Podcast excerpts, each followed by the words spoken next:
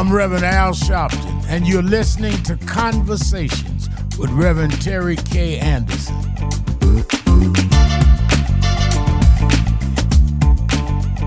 I'm here tonight with the best friend I have in this world, my brother, Dr. Ralph Douglas West, pastor of the Church Without Walls. West and I have been together. We've been chewing on the same onion for the last 45 years now.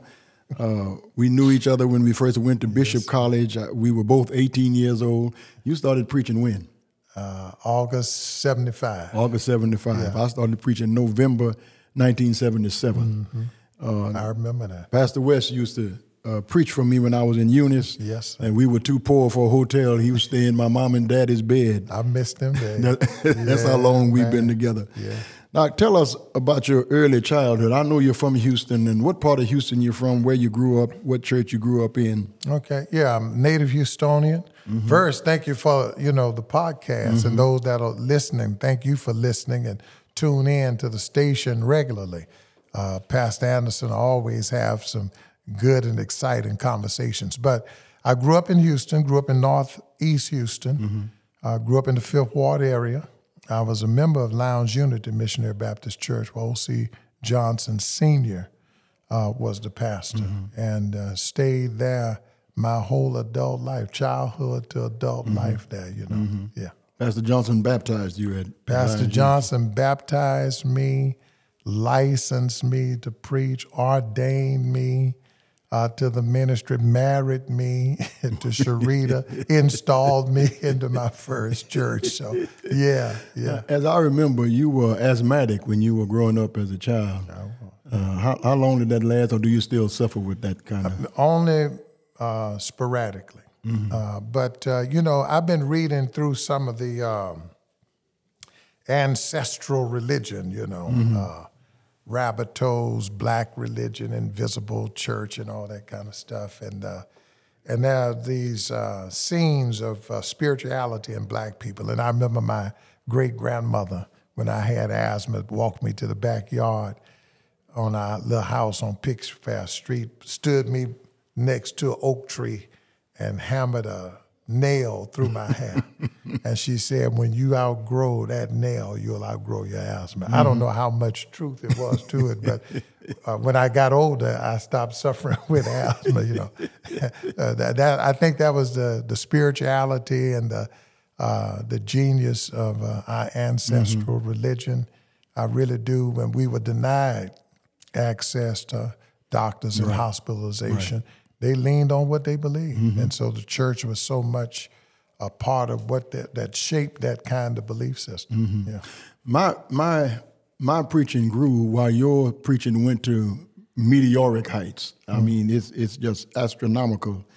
You've always been that kind of preacher, and I've always admired your preaching gift. Um, and many pastors have tried what you have done. You are the founding pastor of the Church Without Walls, and that looks easy until you get to do it.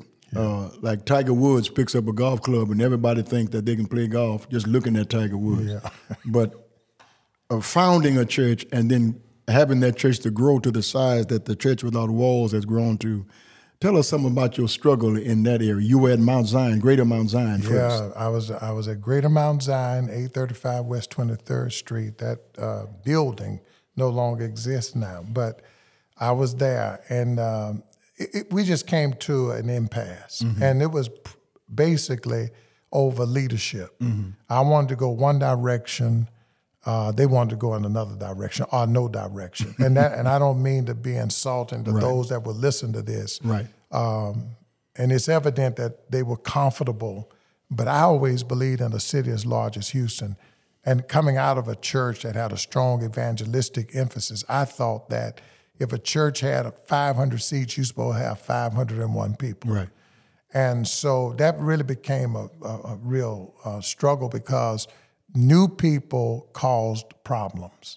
I can remember one meeting and they said to me, "We like you, you know, but we didn't call you here to bring all these other people here." I knew I was going. I knew I was in trouble there. Right.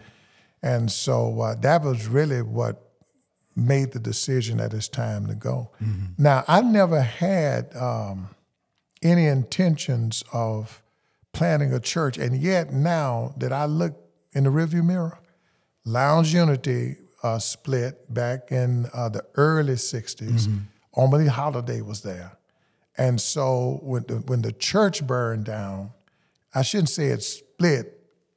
There was no meeting place, so some people went. New Pleasant Grove became New Pleasant Grove. Mm-hmm. Loyal Baptist became Loyal Baptist, and then that small group that I stayed know that. became Lyons Unity. And mm-hmm. so O.C. Johnson was at Mount Horeb where uh, Sam Smith is. Mm-hmm. They called him from there to Lyons Unity. Okay. And we was in that little, probably remember before they built the education building, that little white frame Right, building. right. That was the church.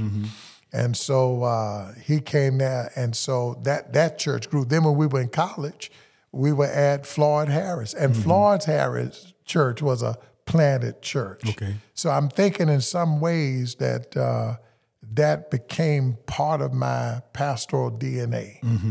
Because I just never function well in too much structure, you know. I'm just, really, you know, and, and people have. I think that's one of the things when folk talk about planting churches. Right. You have to really be in touch with yourself to say, "Well, I just don't negotiate good with this group, that Right. group. And then they say, but you have that group. I say, yeah, but the way my deacon ministry is designed, the way that the administration is designed, I'm not the person that's directly in conversation with them. Right. And then you got to believe that you're in a, con- a congregation that will give you the freedom to do that. Mm-hmm. And what happens is people see that and they want to imitate that. And and then that's where trouble starts. It's, mm-hmm. it's like one friend of mine often says after he had preached for me a few times, he would say to uh, younger pastors who are very attracted to his preaching, he said, Don't try to pastor your church like Ralph. Well, mm-hmm. it's like tonight when you made your, your comment. Mm-hmm. Well, guys are hear that and they want to go back and say that, Right. but they don't understand the relationship that you have Right. with your entire congregation. Right. So if their friend is sitting there and saying, Mm-hmm. "I can't believe," that he just said that's all, having People fun. don't There you go. Right. But that comes out of years. That's right. A relationship. That's you right. know. So That's yeah. right. I, I don't I, I shouldn't say this publicly, but I am an introvert in an extrovert profession. Yeah. And I'd like you're not ask you- probably the, the, same. Go ahead. I want. Yeah, I, I want to great. ask you about about that because I, as a pastor, you have to interact with people, Yeah. and I love people. God knows I do. But there's times when I just like to be with me. Yeah. And and and I was wondering, is that your is that your forte as well? It really is. Most people see me, and the first thing they want to talk about is his charisma mm-hmm. and interacting with people. And like you on on a good, I'm, uh, they say I'm moody. I'm moody, but but but I, I really enjoy it. Like you said, I want to like tonight. I really want to be all in the middle Right. with everybody mm-hmm. carrying on. Mm-hmm. I know the restrictions that we have. That's number one. Mm-hmm. But soon as that's over, I could very easily live locked up in a room Mm-hmm. with a book, reading and taking notes.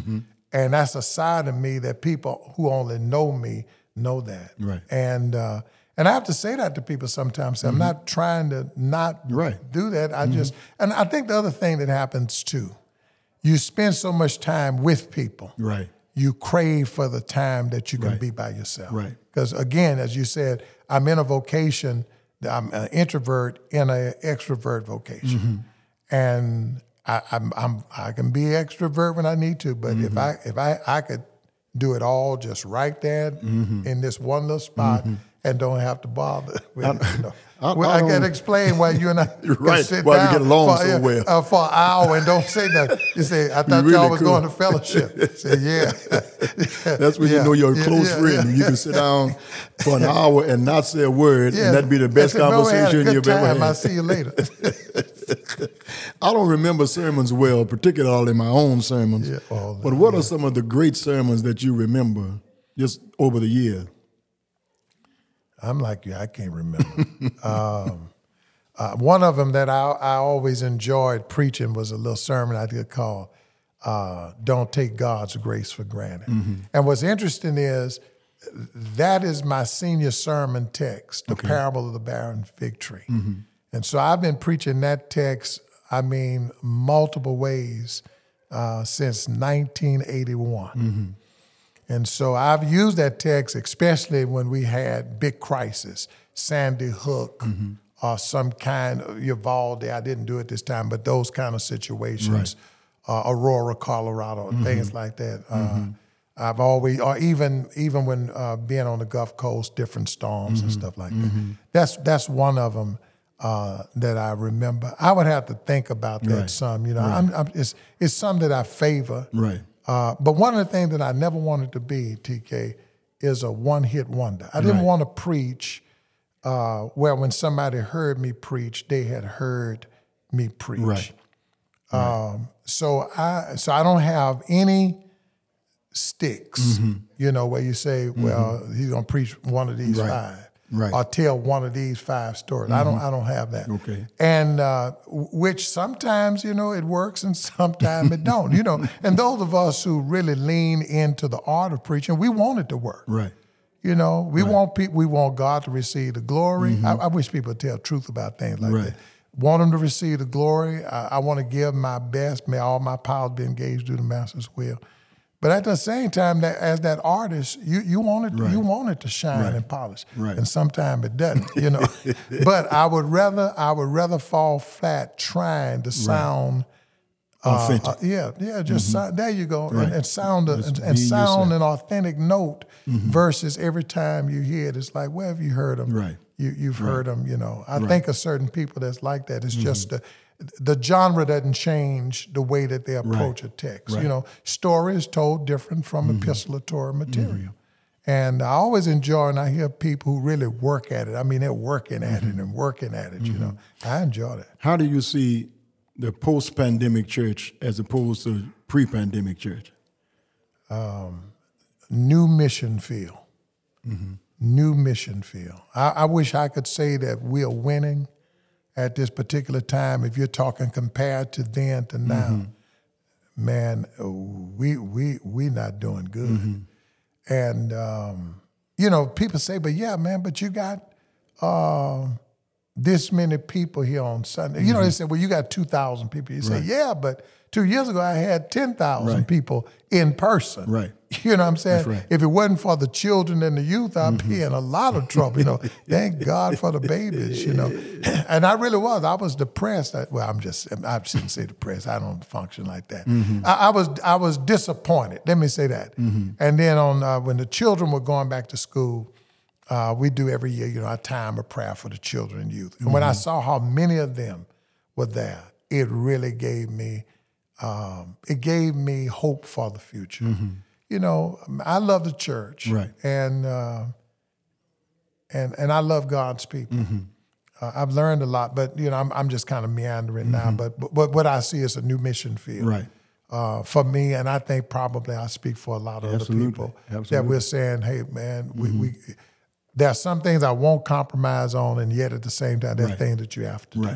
do. You know, Finally, what would the 63-year-old Ralph West say to the 18-year-old Ralph West? yeah, you know, T, I've been asked that a couple of times. I didn't know how to respond, but I got the answer for it now. Mm-hmm. One of them, I, I, I would say to young Ralph West, take your studies more serious. Mm-hmm. Uh, learn everything that you can for the preparation of ministry. Mm-hmm. That would be one of the things I really would do.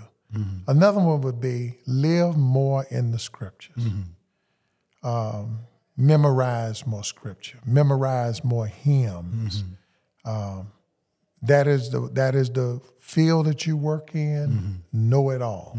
You know, know it all. And, and and then I then I think the last thing would probably be you know depend and trust on God more. Um, I'm learning how to do that new and different now. I've always thought I did, Right. but but not the way it is now. Right. Right. You know, because I because I don't, you know, because it's not just people; it's everything, ministry, Right. stewardship, mm-hmm. everything. You know, it's mm-hmm. like, and then when you think about our church will be 35 years old this month, mm-hmm. you know, and you sit down and you say, man, for 33 of those 35 years, anything that we asked for, we just were able to do it. You know, I mean, really, literally, I mean, you know, uh, uh, be here for this, and they would just pile in for anything. Right. Man, I almost had to lay on the floor. It's a different world. yeah, and you know, and, and please say, Right. could you please do this? Right. You know. So, yeah, that's what I would tell. I appreciate that. Doc. Thank you so much. Thank you so much for tuning into the Call to Joy podcast. Look forward to talking to you again next time. God bless you.